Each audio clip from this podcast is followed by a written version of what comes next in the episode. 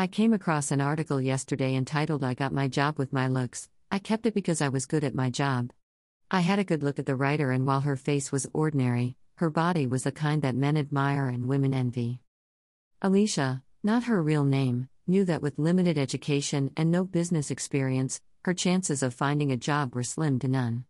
Oh, she could work in a coffee shop, become a waitress in a bar, or work as a checkout girl in a supermarket, but Alicia had set her sights a little higher. She wanted an office job.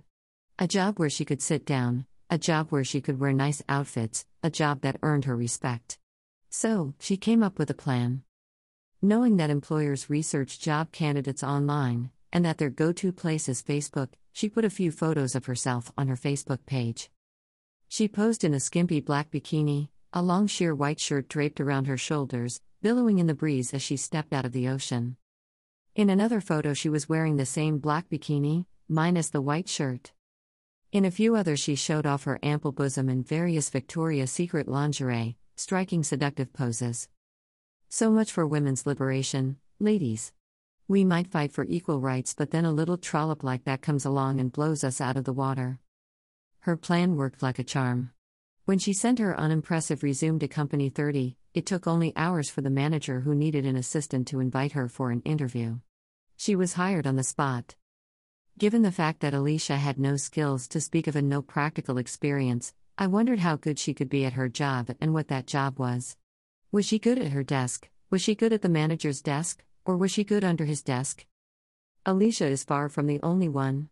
Marion said more or less the same thing. In a blog post she wrote, she stated I was promoted because I was good at my job and being a woman didn't hurt. Hmm, exactly what kind of job was she so good at? Many years ago, job applicants were permitted to attach to photographs to their resume. When it was found that older and less attractive people were discriminated against, photos were no longer allowed. While at first this seemed like a good idea, precious time was wasted. All sorts of people showed up for interviews only to be discarded based on age and looks. Here and there, companies were happy to hire older staff, but the majority preferred young, beautiful puppets. I witnessed this firsthand while working for a marketing firm. One of the managers needed a personal assistant and instructed human resources to get him a temp. The first temp that showed up was a very short and thick-set woman with a tight perm and bottom of jam pot glasses. By lunchtime, she was let go. The second temp was the complete opposite. A giant of a woman, with muscled arms and legs and a booming voice. After only one day, she was gone too.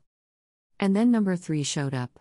A pretty young thing, with long blonde hair, clear blue eyes, a mouth like a cherry, and a body clad in a sheer linen blouse and a skirt the size of a broad belt. It was plain to see that she wore no bra.